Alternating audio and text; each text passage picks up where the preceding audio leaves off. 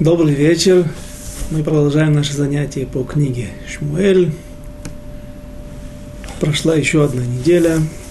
И мы продолжаем сегодня, мы закончим Безрат Ашем 23 главу и начнем 24. В главе 23 мы остановились на 23 стихе о том, как жители города Зив, который находится, по крайней мере, Тель-Зив, холм, возвышенность Зив, находится сегодня южнее Хеврона, юга, восточнее Хеврона. И они по своей собственной инициативе решают направить своих послов, гонцов царю Шаулю для того, чтобы сообщить ему о том, где скрывается Давид. Давид со своим уже большим отрядом, целым станом, постоянно меняет место расположения, и Шауль об этом знает. Мы уточняли это из стиха, когда царь Шауль говорит, что я знаю, и есть такие комментаторы, которые объясняют, откуда Шауль знает о тактике Давида, Знает он по причине того, что Давид был когда-то военачальником войск Израиля, и он делился своей тактикой с царем Шаулем, как он воюет с филистимлянами, как ему удается победить и выйти с победой всегда во всех сражениях. И поэтому царь Шауль принимает информацию жителей города Зив и говорит им, но он не идет сразу для того, чтобы искать Давида, потому что он знает, что Давид постоянно меняет свою дислокацию и свое место расположения, и поэтому он говорит, вы продолжите, продолжайте следить за Давидом, чтобы я не приходил в Иудею, не спускался в Иудею и не бегал за ним по его следам, а как только будет известно точное месторасположение, что он еще какое-то время останется там, сразу же, сразу же сообщайте мне. А я, в свою очередь, заставлю всех Альфей Иуда. Что такое Альфей Иуда? Тысячи Иудины, иудейские тысячи. Всегда весь народ, вся земля Израиля делилась на провинции, на области, на какие-то административные единицы и люди, которые подлежали воинской повинности, над ними стояли десяти начальники, сто нач... сотенные, тысячи начальники и десятники, наверное, так будет правильно сказать, и вот он говорит, что я заставлю всех нача- э, тех начальников, которые ответственные за определенное количество людей, соответственно, за определенные районы населения, населенные э, иудеями, чтобы они также стали сотрудничать со мной, и у них не будет выбора. И действительно мы видели уже, что как жители Кейлы, так и жители Зифа, которых в Вавилонском Талмуде называют один из мудрецов, один из Танаим говорит, что а почему они называются Зифим, потому что Аю Мезаефим, Лезаев, это на иврите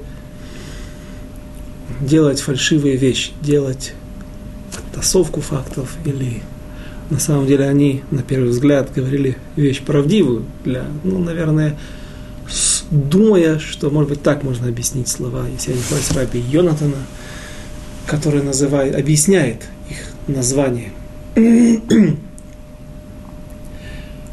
что они-то, наверное, думали, что они служат Всевышнему тем самым, тем, что они помогают царю Шаулю, они выполняют волю Всевышнего, царь наш – главный человек, главный представитель перед Всевышним.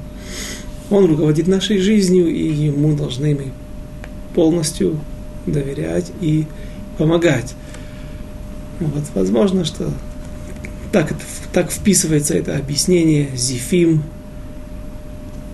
те, которые фальшивят. Фальшивят, наверное, в своей службе Всевышнему. Не хотели они смотреть правде в глаза и видеть, что, как поняли уже многие великие люди Израиля, что не суждено царю Шаулю быть царем над Израилем, что Давид именно тот человек, который в будущем станет головой народа Израиля. И прочтем дальше стих, начнем с 24 стиха. Ваякуму ваяльху зифа лифней Шауль ведовид Ванашав Бамидбар Маон Баарава Эль Ямин Ешимон. И встали и ушли в Зиф, гонцы из города Зифа, Зифа Лифней Шауль, ушли от Шауля, и да, а Давид и его люди находятся в пустыне Маон, западнее от Ешимона. Мидбар Маон, или поселение Маон – такое поселение, да, существует, потому что жители Маона, наверное, наверное, потому что жители Маона не навлекли на свою голову бед излишней информации, излишней прыткостью, излишней инициативой. И так я слышал от очевидцев, люди, которые проходили службу в этих местах, говорят, что Маон Ешимон – места, где очень тяжелая пустыня, и там не только мало растительности, мало воды, мало людей, мало всего живого, но и даже сама степь, сама пустыня, она представляет собой не просто обычный ландшафт, к которому мы привыкли видеть Негев, юг, юг, южную часть земли Израиля, а, так я слышал, отзывается о нем Мамаш Кемах. Буквально мука. Там очень много пыли, песка. Место очень неприятное. И вот, находясь в, это, в, этом, в этих местах, царь Давид пытается скрываться, потому что он надеется, что в этих местах не станет искать его Шауль. Ешимон – это место, это пустыня, которая непригодна для жизни. Есть в иврите несколько слов, которые, слов синонимов, которые определяют, которые можно перевести на русский язык как пустыня. Мидбар, Циях, Ешимон. Так вот, Мидбар, я уже несколько раз об этом говорил, определяют, переводят наши мудрецы. Это место, в котором вполне можно существовать. Это не пустыня, подобная пустыне Каракум, Изелкум, то, что мы, Сахара, то, как мы привыкли, место абсолютно непригодное для жизни, где нет абсолютно никакой растительности, может быть, изредка встречаются какие-то оазисы. Место, где есть только песок и много солнца. Убийственное солнце. Мидбар – это не такое место, а Мидбар на своем языке – это место, в котором действительно мало воды, действительно мало растительности, мало людей, но это место орошается иногда дождями, и из земли произрастает очень скудная растительность, подножный корм, которого достаточно для мелкого рогатого скота, поэтому наши праотцы и направляли свои стада в такие места. Во-первых, написано в Вавилонском Талмуде, в трактате Бава Кама, врата, первые врата, что нельзя выращивать в земле Израиля мелкий рогатый скот. И Раша объясняет две причины. Первая причина – это из-за гезеля, из-за воровства, потому что огромное стадо тяжело усмотреть за всеми особями, и они могут разбежаться. Несколько особей овец или коз могут зайти в чужие поля и съесть, нанести ущерб чужим посевам, чужим культурам. И Поэтому не принято выращивать. А как же быть? Ведь и Мошера Бейн, начнем с него, он был прежде всего наши праотцы, Авраама Вину, Ицхака Вину, Якова Вину. Они были скотоводами. Мошера Бейну написано и направил свой скот в Мидбар. Правда, там объясняет Мидраш, Мушер Бейну чувствовал, что Мидбар – это место, где в будущем, Мидбар Синай имеется в виду, это то место, где в будущем будет дарована Тора, где придется ему водить 40 лет по этой пустыне Мидбар Синай, народ Израиля, и поэтому он чувствовал святость и гнал туда, чтобы уединиться со своими мыслями.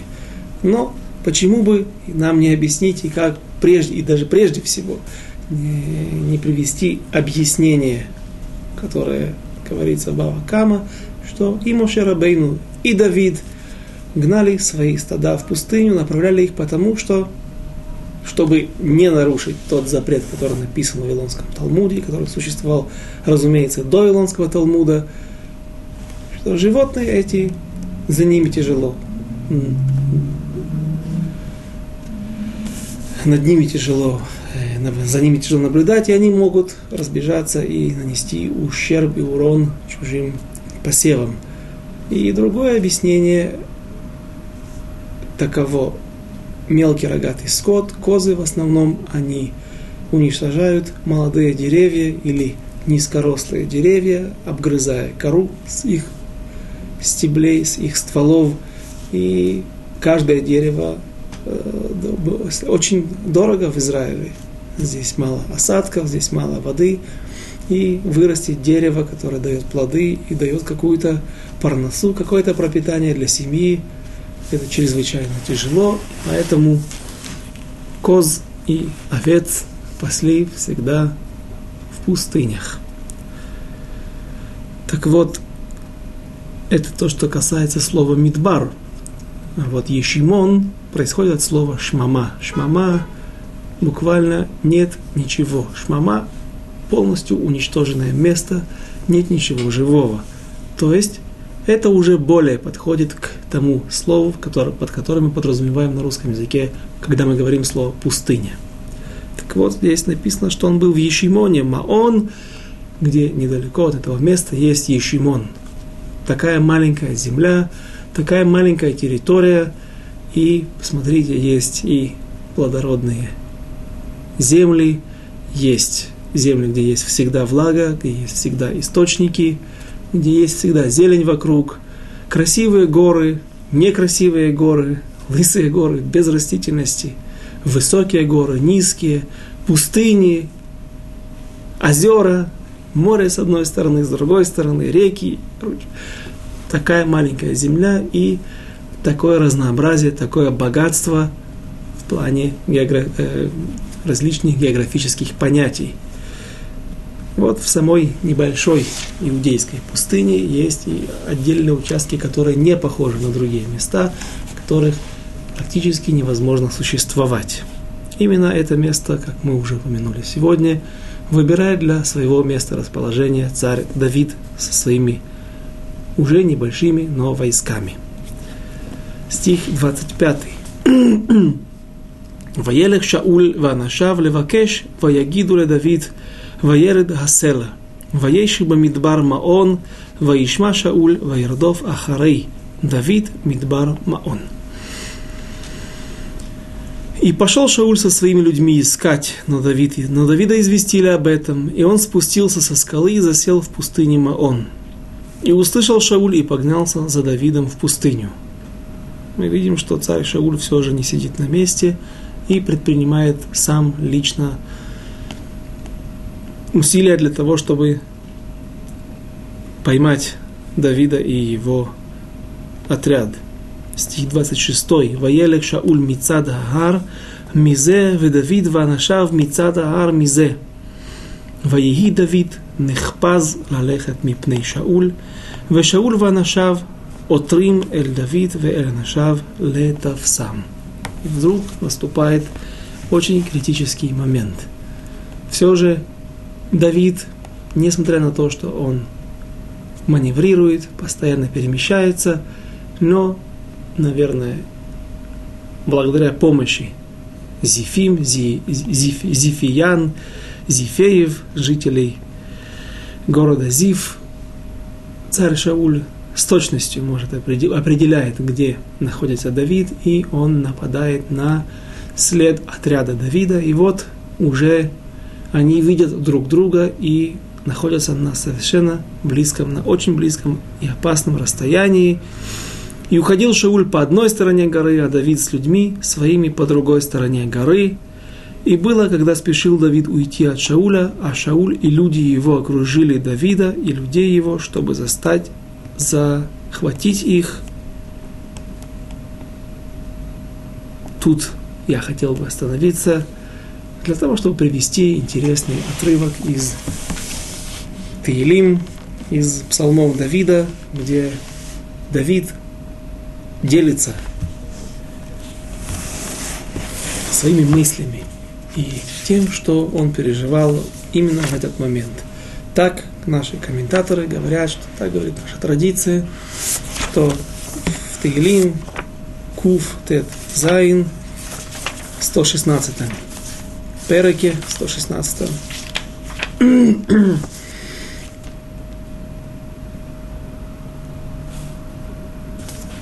Может быть, стоит нам даже прочитать весь, весь этот псалом. Перек Таилим Куф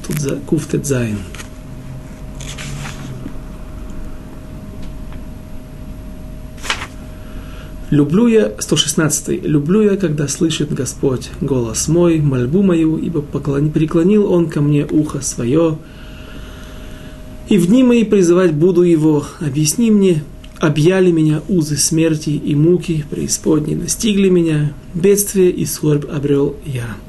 И призываю я имя Господне, прошу, Всевышний, спаси душу мою, милостив Господь и справедлив, и жалостлив Бог наш, хранит Господь простаков, обеднел я, но Он спас меня, возвратись, душа моя, и к покою Твоему, потому что Господь сделал благо Тебе, ибо спас Ты от смерти душу мою, око мое от слез, ногу мою от преткновения. Ходить буду перед Всевышним в стране живых.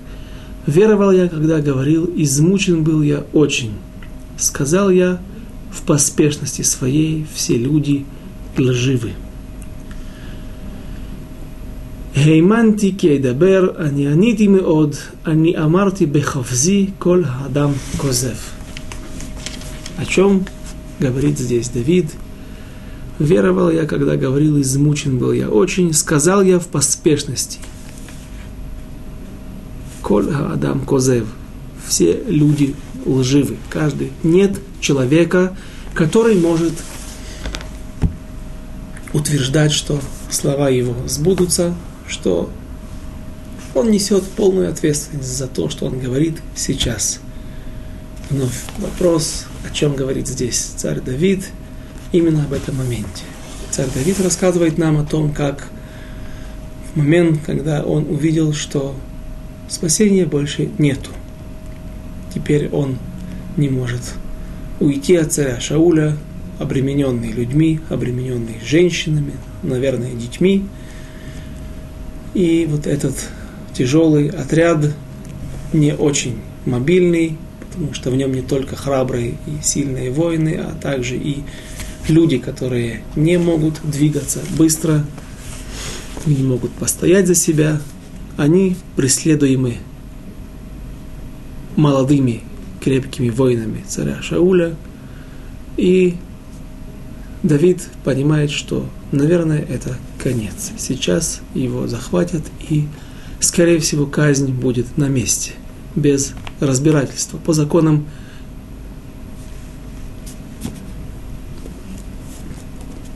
как, как это бывает на войне. И вот говорит Давид, Ани Амарти Беховзи, я сказал, поторопившись, в поспешности, что все люди лживы. О ком, не о ком ином, как о пророке Шмуэле. Ведь пророк Шмуэль помазал его на престол. Пророк Шмуэль тот человек, который был оповестителем ему той радостной вести, что в будущем он станет царем. И вот где Шауль, где Шмуэль, где пророк Шмуэль, где те капли, которые он вылил на голову. Капли масла помазания, которые он вылил на голову Давида. За все это время он видит только страдания, только преследование. И вот теперь он видит перед его глазами, он видит только смерть. И сказал Давид, наверное, это конец, и все люди лживы. На что, что, что же произошло дальше? Сейчас мы об этом прочтем. Стих 27. ומלאך בא אל שאול לאמור, מהרה, ולך כי פשטו פלישתים על הארץ. Но пришел к Шаулю вестник сказать, иди скорее, ибо филистимляне напали на страну. Малах – это посланник, но чаще используют это слово как ангел. И комментаторы разделились в своих мнениях, кто же это был. Некоторые говорят, что пришел действительно посланник, и действительно филистимляне напали на страну, и царь Шауль должен теперь, он находится перед дилеммой – что же ему нужно делать, нужно ли ему, прежде всего, закончить с Давидом, а потом пойти и освобождать страну. Но это его личный интерес. Пусть можно сказать, что это государственная, государственная задача покарать всех людей, которые восстают против государства, но и тогда, даже если мы объясним так, что преследование и наказание Давида – это Э, это вещь тоже государственная, в любом случае она носит в себе более, менее важную э, роль, чем освобождение государства от рук филистимлян. И поэтому царь Шауль должен принять какое-то решение. С другой стороны, есть мнение – многие комментаторы объясняют, что это был ангел, посланный Всевышним для того, чтобы спасти Давида. И царь Шауль не знает, как ему быть, но все же в конце он решает, что даже если и до Давида остался километр или несколько сот метров, и он окружен с одной стороны, с другой стороны, и ему немного осталось, есть на мне прежде всего ответственность охранять народ Израиля, и поэтому он прекращает погоню и возвращается для того, чтобы защитить народ Израиля, защитить границы и границы Израилевы. Стих 28. Ваяшавша, вая, э, ваяшавша уль мирдов ахарей Давид, ваейлех ликрат плештим, алкен кару лемакомаху села амахлакот амахлейкот. И вернулся Шауль из погони за Давидом и пошел навстречу филистимлянам – Поэтому назвали это место скала. Здесь это пишут как Амахлекот, как будто бы это на русском языке переводят, как так и переводят. Села, махлекот, скала, махлекот, как будто бы это место так и, э, это его личное название, имя, но можно было бы назвать его села раздор, махлекот, место, в котором был раздор, спор. Какой же спор?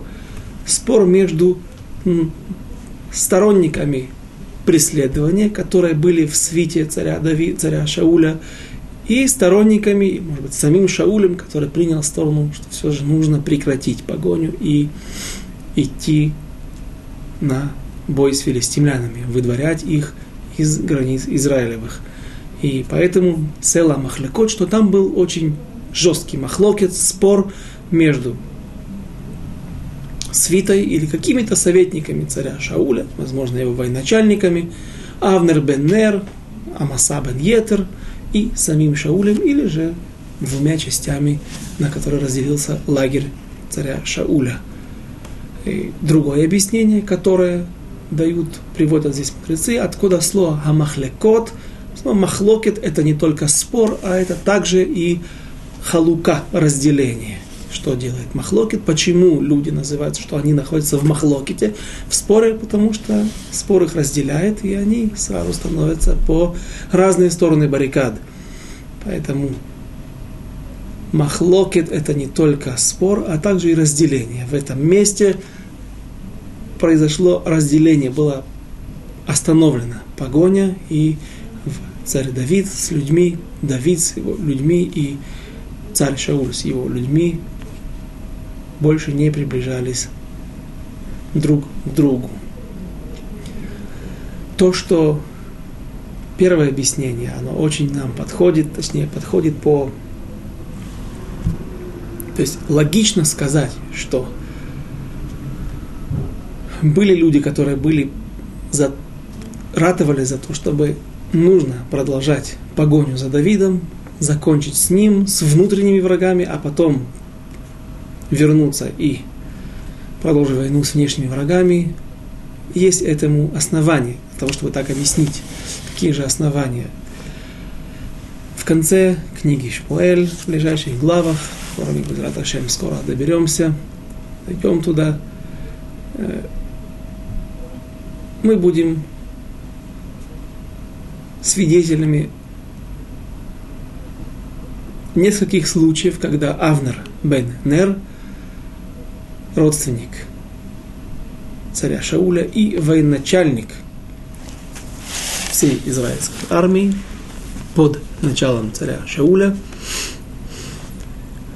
он всегда настаивал на том, чтобы не принимать чуву Давида, его раскаяние, его искреннее признание в нежелании смерти и зла царю Шаулю. И когда в Вавилонском Талмуде, в, в трактате Сангедрин, наши мудрецы задают вопрос, почему такой великий человек, как Авнер Беннер, почему он погиб? Что же произошло, что он погиб и не просто погиб в бою, как воин, а погиб э, в ситуации, похожей на западню. И без Раташем до этого доберемся. Мара приводит несколько мнений. И одно из этих мнений, что именно Авнер бен Нер был тот человек, который все время подстрекал царя Шауля не убеждаться в верности Давида. И если в других ситуациях Авнер бен Нер становится, которые описаны, есть по крайней мере две такие ситуации, Авнер бен, Нел, бен Нер является ярым противником Давида, можно сказать, может быть, даже большим, чем царь Шауль, то, наверное, и в этой ситуации наверняка можно предположить, он не изменил своей позиции и всегда, как и в других ситуациях, вел себя агрессивно по отношению к Давиду, и именно он являлся той стороной, тем оппонентом в споре, добивать ли Давида, захватывать ли Давида, или же идти на филистимлян. Теперь закончим 29 главу, 23 главу, стих 29.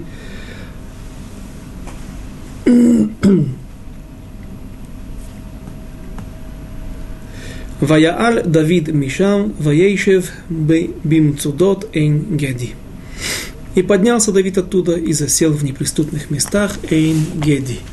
Тот, кто живет в Израиле, сегодня не может не знать о таком месте, знаменитый оазис в иудейской пустыне, недалеко от Мертвого моря, практически на скалах, которые возвышаются над Мертвым морем, или спускаются к Мертвому морю. Знаменитый оазис, большое поселение относительно для этих мест Эйн Геди, потому что там находится непересыхающий ручей, источник. Большая редкость для всей территории Израиля. И все люди знакомы хорошо с водой. Я бы сказал, самая вкусная вода в Израиле – которая так и называется. Эйн Геди, ее можно купить в каждом маколете. И вот именно в этих местах заседает Давид. Недалеко от этих мест еще южнее, если мы спустимся в сторону Арада или в провинции, или в тех местах, которые являются областью, прилегающей к окружающий город Арад, современный, известный, не маленький город. И там есть знаменитая Мецада, крепость, которую современные нисты выдают как пример борьбы против врагов, противостояния, пример героизма. И почему она называется Мецада? Мне кажется, что один-два урока до этого мы упоминали объяснение, вновь географическое объяснение, что такое Мецадот. Мецудот. Мецудот – это высокие горы, у которых есть вершины, но вершины эти не такие скалистые, как это обычно вдруг во всех гористых местах, а горы эти, вершины этих гор, они э, ровные.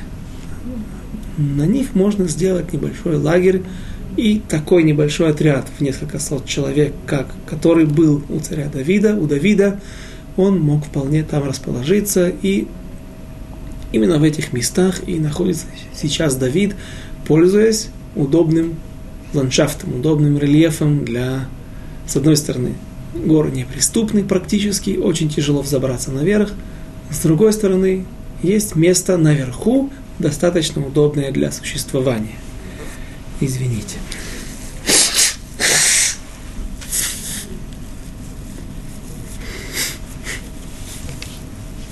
Начнем главу 24.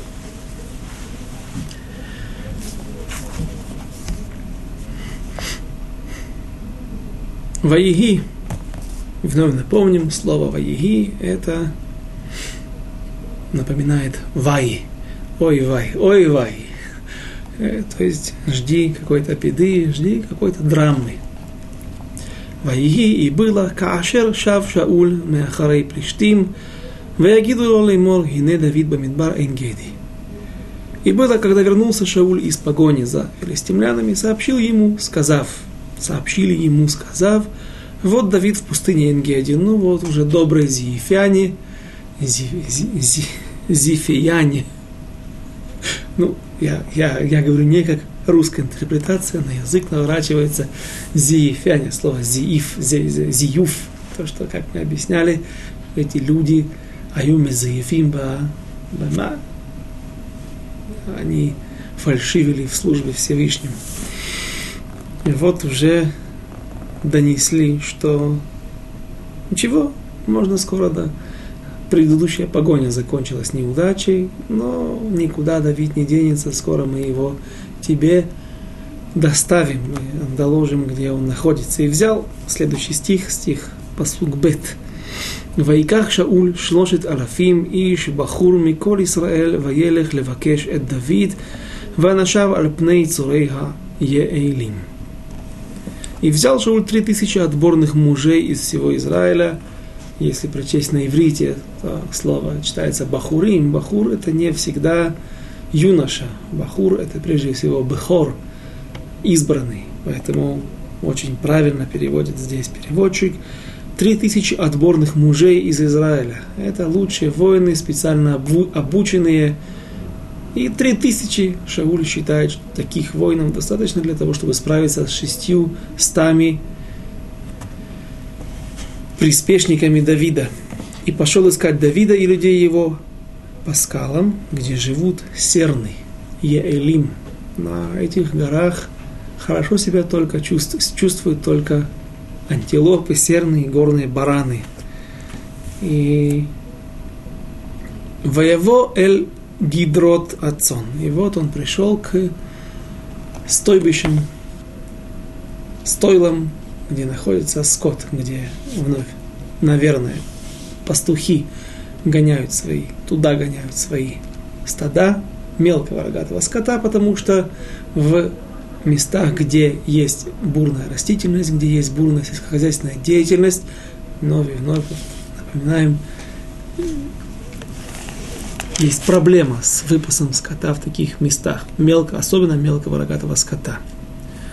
Что замышляет царь Шауль. Он знает, что Давид прекрасный стратег. Он знает, что Давид прекрасный воин, и победы, победам своим он обязан не только мужеству и умению владеть оружием, а также и благодаря хорошей тактике и стратегии. И, разумеется, он, мы уже прочитали в стихе предыдущем, что он собирает отборных ребят, отборных солдат для того, чтобы искать Давида на скалах. Так ему донесли, он находится там. Но и Давид знает о том, что Шауль знает о том, что Давид прекрасный стратег. И поэтому Давид опережает его на один шаг. Давид находится в абсолютно неконвенциональных местах. В месте, где никому не придет в голову его искать. Во-первых, это какой-то перекресток. Перекресток пусть не такой перекресток, как мы понимаем сегодня в Иерусалиме или в Тель-Авиве, где много автомобилей, и начиная с 4 часов пробки не, абсолютно непроходимые. А перекресток, куда сгоняют свои стада после выпаса в пустыне иудейской пастухи. Но все же это место, которое, в котором больше и чаще встречается людей. И вот Давид находится в этом месте, и, как мы сейчас увидим, где мы подумали, он находится не на горах, а у подножия гор, еще и у достаточно многолюдного места. То есть место, которое Шауль и в голову не мог себе взять, не мог придумать, что не мог догадаться, что Шауль, э, царь Давид будет находиться там. ויבוא אל, גדר, אל גדרות הצאן על הדרך ושם מערה ויבוא שאול להסר את רגליו, להסך, извините, את רגליו, ודוד ואנשיו בירכתי המערה יושבים. И пришел он к овечьему загону при дороге, а там была пещера. И зашел туда Шауль за нуждой, а Давид и люди его сидели в глубине пещеры. Возможно, это был каскад, комплекс каких-то пещер, как мы это видели о Адуламских пещерах. Мы читали это в нескольких главах предыдущих в пещеру Адулам, но на карте современной сегодня, на которой я смотрел, искал это место и нашел недалеко от Байчемиша, еще ближе к Гуш и Циону. И там описывается, что, там, там, там, это географическое место обозначается как Адуламские пещеры.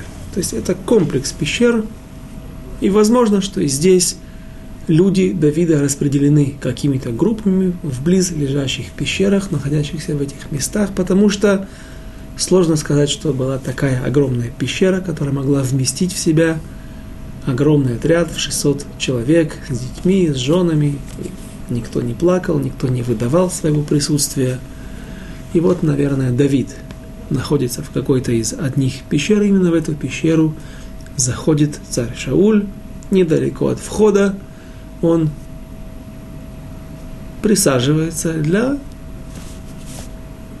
для того, чтобы выполнить заповедь, очистить свое тело. Возможно, о них собирался миньян для того, чтобы помолиться Всевышнему, что Всевышний Яцлях Дарко, что Всевышний даст ему удачи в его погоне. И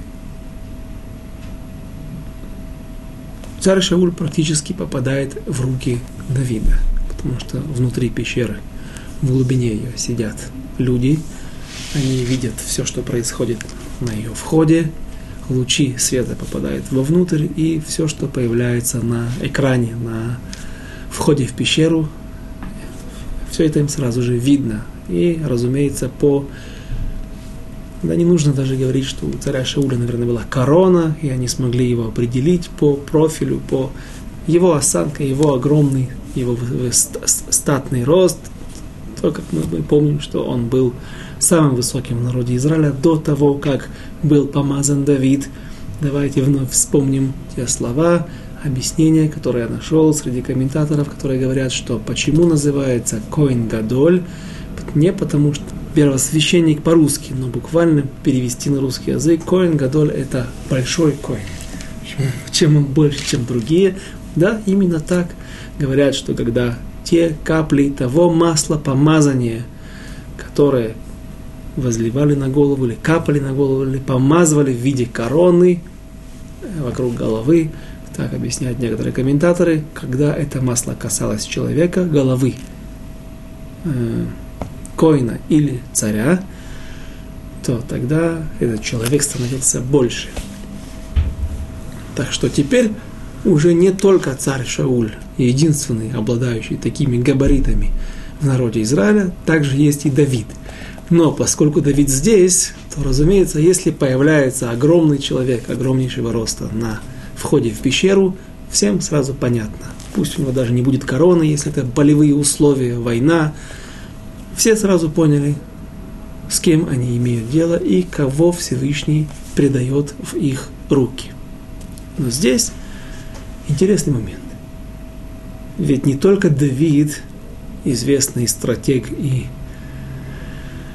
тактик войны, все умные люди, и сам царь Шауль уже показал себя до того, как появился на горизонте, появился в наших главах. Давид – Царь Шауль водил войска на войну и вел себя достаточно грамотно, тактически грамотно. В соответствии с Аллахой он провел огромное количество войн. Мы помним об этом, как он воевал буквально со всеми. С Амалеком, с, а, с первая война его, когда он, когда после чего пришло признание с амунитянами, Нахаш, Мелех Амуни, который осадил город Явеш Гильад – в общем, Шауль воюет со всеми, с филистимлянами прежде всего. И, разумеется, это человек, также обладающий большими знаниями и человек осторожный. Ты, вот вопрос, ну хорошо, ты ищешь, и ищешь здесь своих врагов. Пусть твое предположение, кроме того, есть данные разведки, данные доносчиков, Зифиян, Зифиян.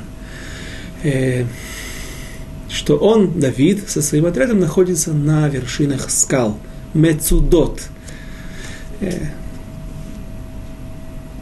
но нужно же вести себя аккуратно, нужно же все равно предполагать, что в каждой, за каждым камнем, за каждым кустом может скрываться, может таиться, притаиться враг. Как же ты заходишь в пещеру, не подумав об этом и не позаботившись о том, чтобы проверить, послать туда несколько полковников, чтобы они смогли разведать что там внутри, и после этого спокойно заняться своими заповедями. Многие, наверное, улыбаются, зная прекрасно знаменитый Мидраш, который говорит нам, Мидраш Таилим, который говорит нам о том, что царь Давид во время своих духовных изысканий, во время своих мыслей, уединений, когда он уединялся наедине со своими мыслями в пустыне и обращался ко Всевышнему, то он однажды задал ему вопрос. Давид задал вопрос Всевышнему. Я вижу, как мудро устроен весь мир. Я вижу, как всему есть смысл, но одного я не понимаю. Точнее, двух вещей я не понимаю. Зачем ты создал сумасшедших и зачем ты создал пауков? Сумасшедшие ходят по базару, а дети бегут за ними, бросают в них камнями, смеются, у него слюна спускается на его подбородок, на его бороду. И жалкое существо, ничтожное существо. Зачем они существуют? убедиться в неправоте Давида и как Всевышний поклялся на небесах, что ты еще сам попросишь у меня. А Даваразе, так Всевышний, так Давид обращается ко Всевышнему, когда он попадает в руки царя Ахиша, точнее, приходит к нему, вынужден убежать от Шауля, он приходит в город Гад, к царю Ахишу и кровные местники, братья Галиата и его родня – требует, чтобы Давид был предан закону, предан суду, предан смерти. И Давид, понимая, что положение его очень тяжело, уйти ему невозможно, никакой силы ему физической сноровки и умения владения оружием ему не хватит, он попросит у Всевышнего «Тен даваразе» дай мне, он даже не называет шигаон, этого сумасшествия, тен ли дай мне немножко, то есть помоги мне так, чтобы, сделай меня таким, чтобы я смог действительно прикинуться и играть, что невероятно сложно, в сумасшедшего. И это спасает ему жизнь. Давид пишет на стенах, что же царь Ахиш должен мне какие-то десятки тысяч э, золотых, а, а его жена стой, наоборот, пускает слюну на закан, на свою бороду, и он сразу же теряет интерес. Он сразу же перестает привлекать к себе внимание, и люди к нему теряют интерес, и даже родственники Галиата, его братья, не хотят расправляться, наверное, с таким человеком и оставляют его в покое. Несчастный, сумасшедший. Что может быть большим наказанием? Хуже смерти, возможно. И вторая вещь – это пауки. Всевышний сказал Давиду, я клянусь тебе, ты еще вспомнишь меня, вспомнишь то, что пауки есть у них не только предназначение уничтожать мелких насекомых и разных вредителей. Наверное, Давид счел, не счел это важной, важной ролью в природе. Наверное, считал, что воробьи и другие насекомые и, и птицы, и другие животные уничтожают много насекомых вредных. И теперь Давид получает ответ на свой второй вопрос. Для чего же нужны пауки? Иными словами, что все в мире нужно. И если мы чего-то недопонимаем, придет время, мы поймем, а может быть не поймем, но мы должны жить с верой в то, что Всевышний создал в этом мире все для нашего блага, все, что существует, есть у этого цель и предназначение. Давид заходит в пещеру с людьми, и вот вылезает паук и плетет огромную сеть на весь вход, приклеивая ее со всех сторон и практически не давая возможности проникнуть вовнутрь ничему живому, без того, чтобы не повредить его сеть, не проделать какую-то брешь, какую-то, какое-то отверстие в его паутиной сети. И вот когда царь Шауль спустился в пещеру для того, чтобы сделать то, что он сделал, он не послал туда солдат, не послал туда разведчиков, чтобы они проверили, потому что он увидел сеть и паука, сидящего, на ней, а это значит, что туда никто давно не входил. Потому что если бы кто-то пошел, то он непременно разорвал бы эту сеть. Так Давид получил ответ на два, точнее на второй свой вопрос. Что же произошло дальше? Вайоймру аншей Давид. Эйлав, ине айом ашер – אמר השם אליך, הנה אנוכי נותן את אויביך בידך, ועשית לו כאשר ייטב בעיניך, ויקם, ויקם דוד, ויקרות את כנף מעילו, אשר לשאול בלוט.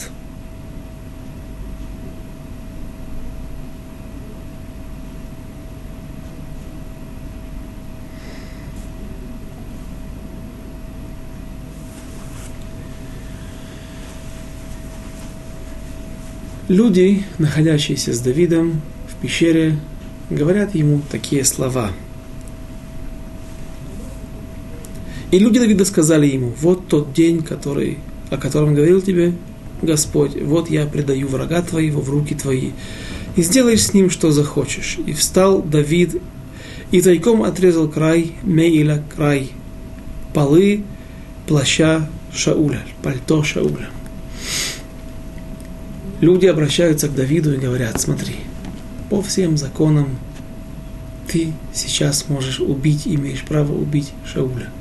Ведь есть такой закон, Дин Родев, человек, которого преследует другой, и преследование это угрожает жизни преследуемому, преследуемому, преследуемому, э, он имеет право убить его. Говорят люди, смотри, разве это не является признаком, не является знаком от Всевышнего, что Он дает в руки, посылает в руки, дает тебе такую возможность. Вдруг, не успели мы здесь укрыться, вылазит паук, появляется паук, очень быстро плетет свежую сеть. И посмотри, все знаки указывают на то, что Всевышний, Он благоволит тебе, Он дает твоих врагов, отдает твоего врага тебе в руки. Ты должен вынять меч или дай, позволь нам, кому-то, одному из нас уничтожить нашего врага. Что Давид отвечает? Запретом поднимать руку на помазанника Всевышнего. И единственное, что он позволяет себе, это отрезать кнаф меило. Отрезает он край полы от плаща царя Шауля. И для чего он это сделал, мы сейчас увидим. Но забегая вперед, мы приведем строки из будущих книг о том, как царь Давид, состарившись уже в конце своей жизни, а проживет он 72 года, в конце одежда его не грела, и послали во все границы Израилевой искать красивую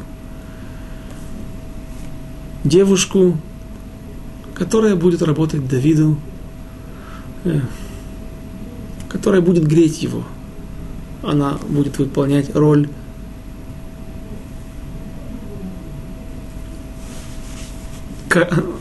она будет женой Давида, но женой, с которой Давид не будет жить полной жизнью, а только это позволяет ей быть с ним вместе и греть его своим телом, потому что одежда Давида не грела.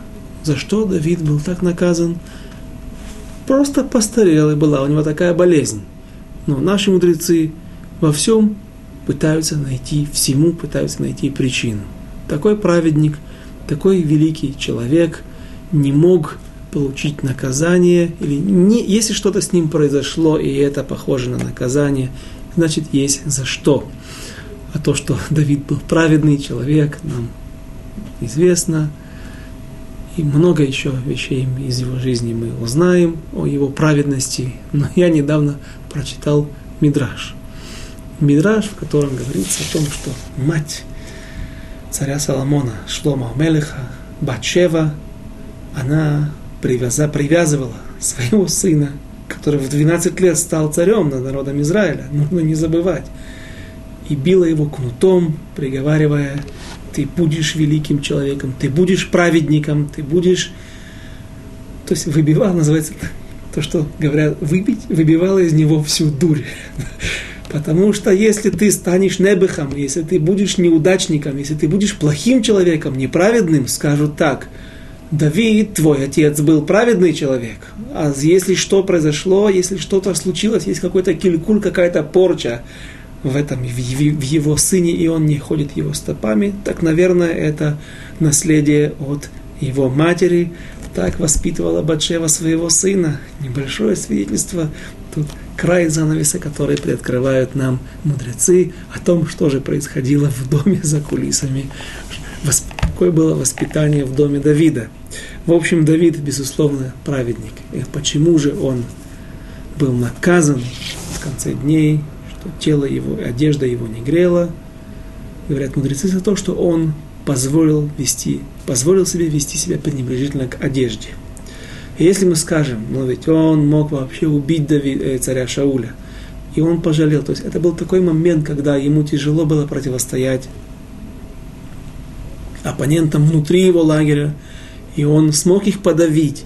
То есть он в этот момент мит але, он приподнимается, он сейчас на высоте, при этом выигрывая много заповедей, он все же делает нарушение. Не, нехорошо вести себя так по отношению к одежде, и тем более к царской одежде, если мы себе представим, что какой-то человек возьмет и подойдет к другому, разорвет ему одежду, разорвет его костюм. Наверняка, если есть свидетели, если этого человека задержат, то его заставят возместить ущерб, заплатить за новый костюм и, или за починку старого, и, возможно, какой-то моральный ущерб.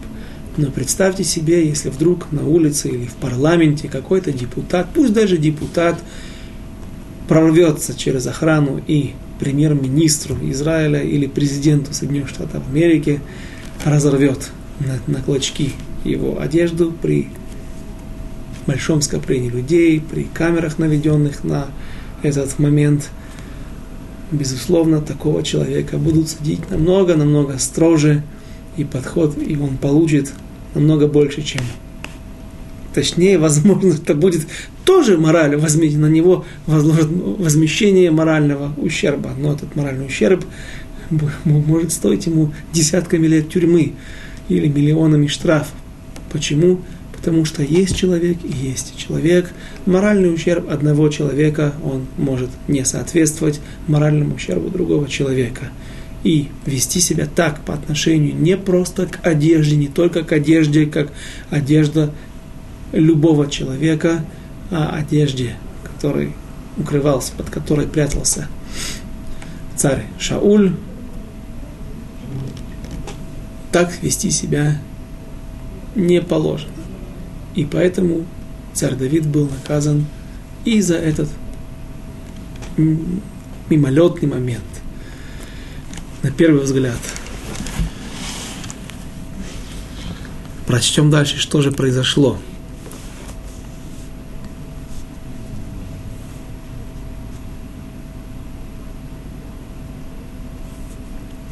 Стих пятый. Ваиги Ахарейхен, Ваяк Лев Давид, Ото, ар Ашер Карат, Эт Кнаф, Ашер Лешауль. Обратите внимание, и было после того, больно стало сердцу Давида, что он отрезал край одежды Шауля. Давид сразу же раскаялся в том, что он сделал, но это уже не так помогло ему. А возможно, и вычла какую-то часть наказания. Ваеги ахарейхен извините, стих 6. «Вайомер леанашав, халила ли меашем, и маасе эт адавар азе ладони, למשיח השם, לשלוח יד בו, כי משיח הוא, משיח השם הוא. И сказал он людям своим, не приведи Господь, чтобы сделал я такое господину помазаннику Господа, чтобы наложил я руку мою на него, ибо он помазанник Всевышнего, мы видим, что Давид с трепетом относится к своему тестю, к царю народа Израиля, он знает, что человек, который поднимет руку на этого человека, который носит тот статус помазанника Всевышнего, он не сможет выйти из этого чистым. Поэтому он убеждает своих людей, и это интересный момент, как он убедит, как Давид сможет убедить своих людей и какие доводы он приведет. На этом мы, Байзрат Ашем, с этого мы начнем наш следующий урок. До свидания, до следующих встреч.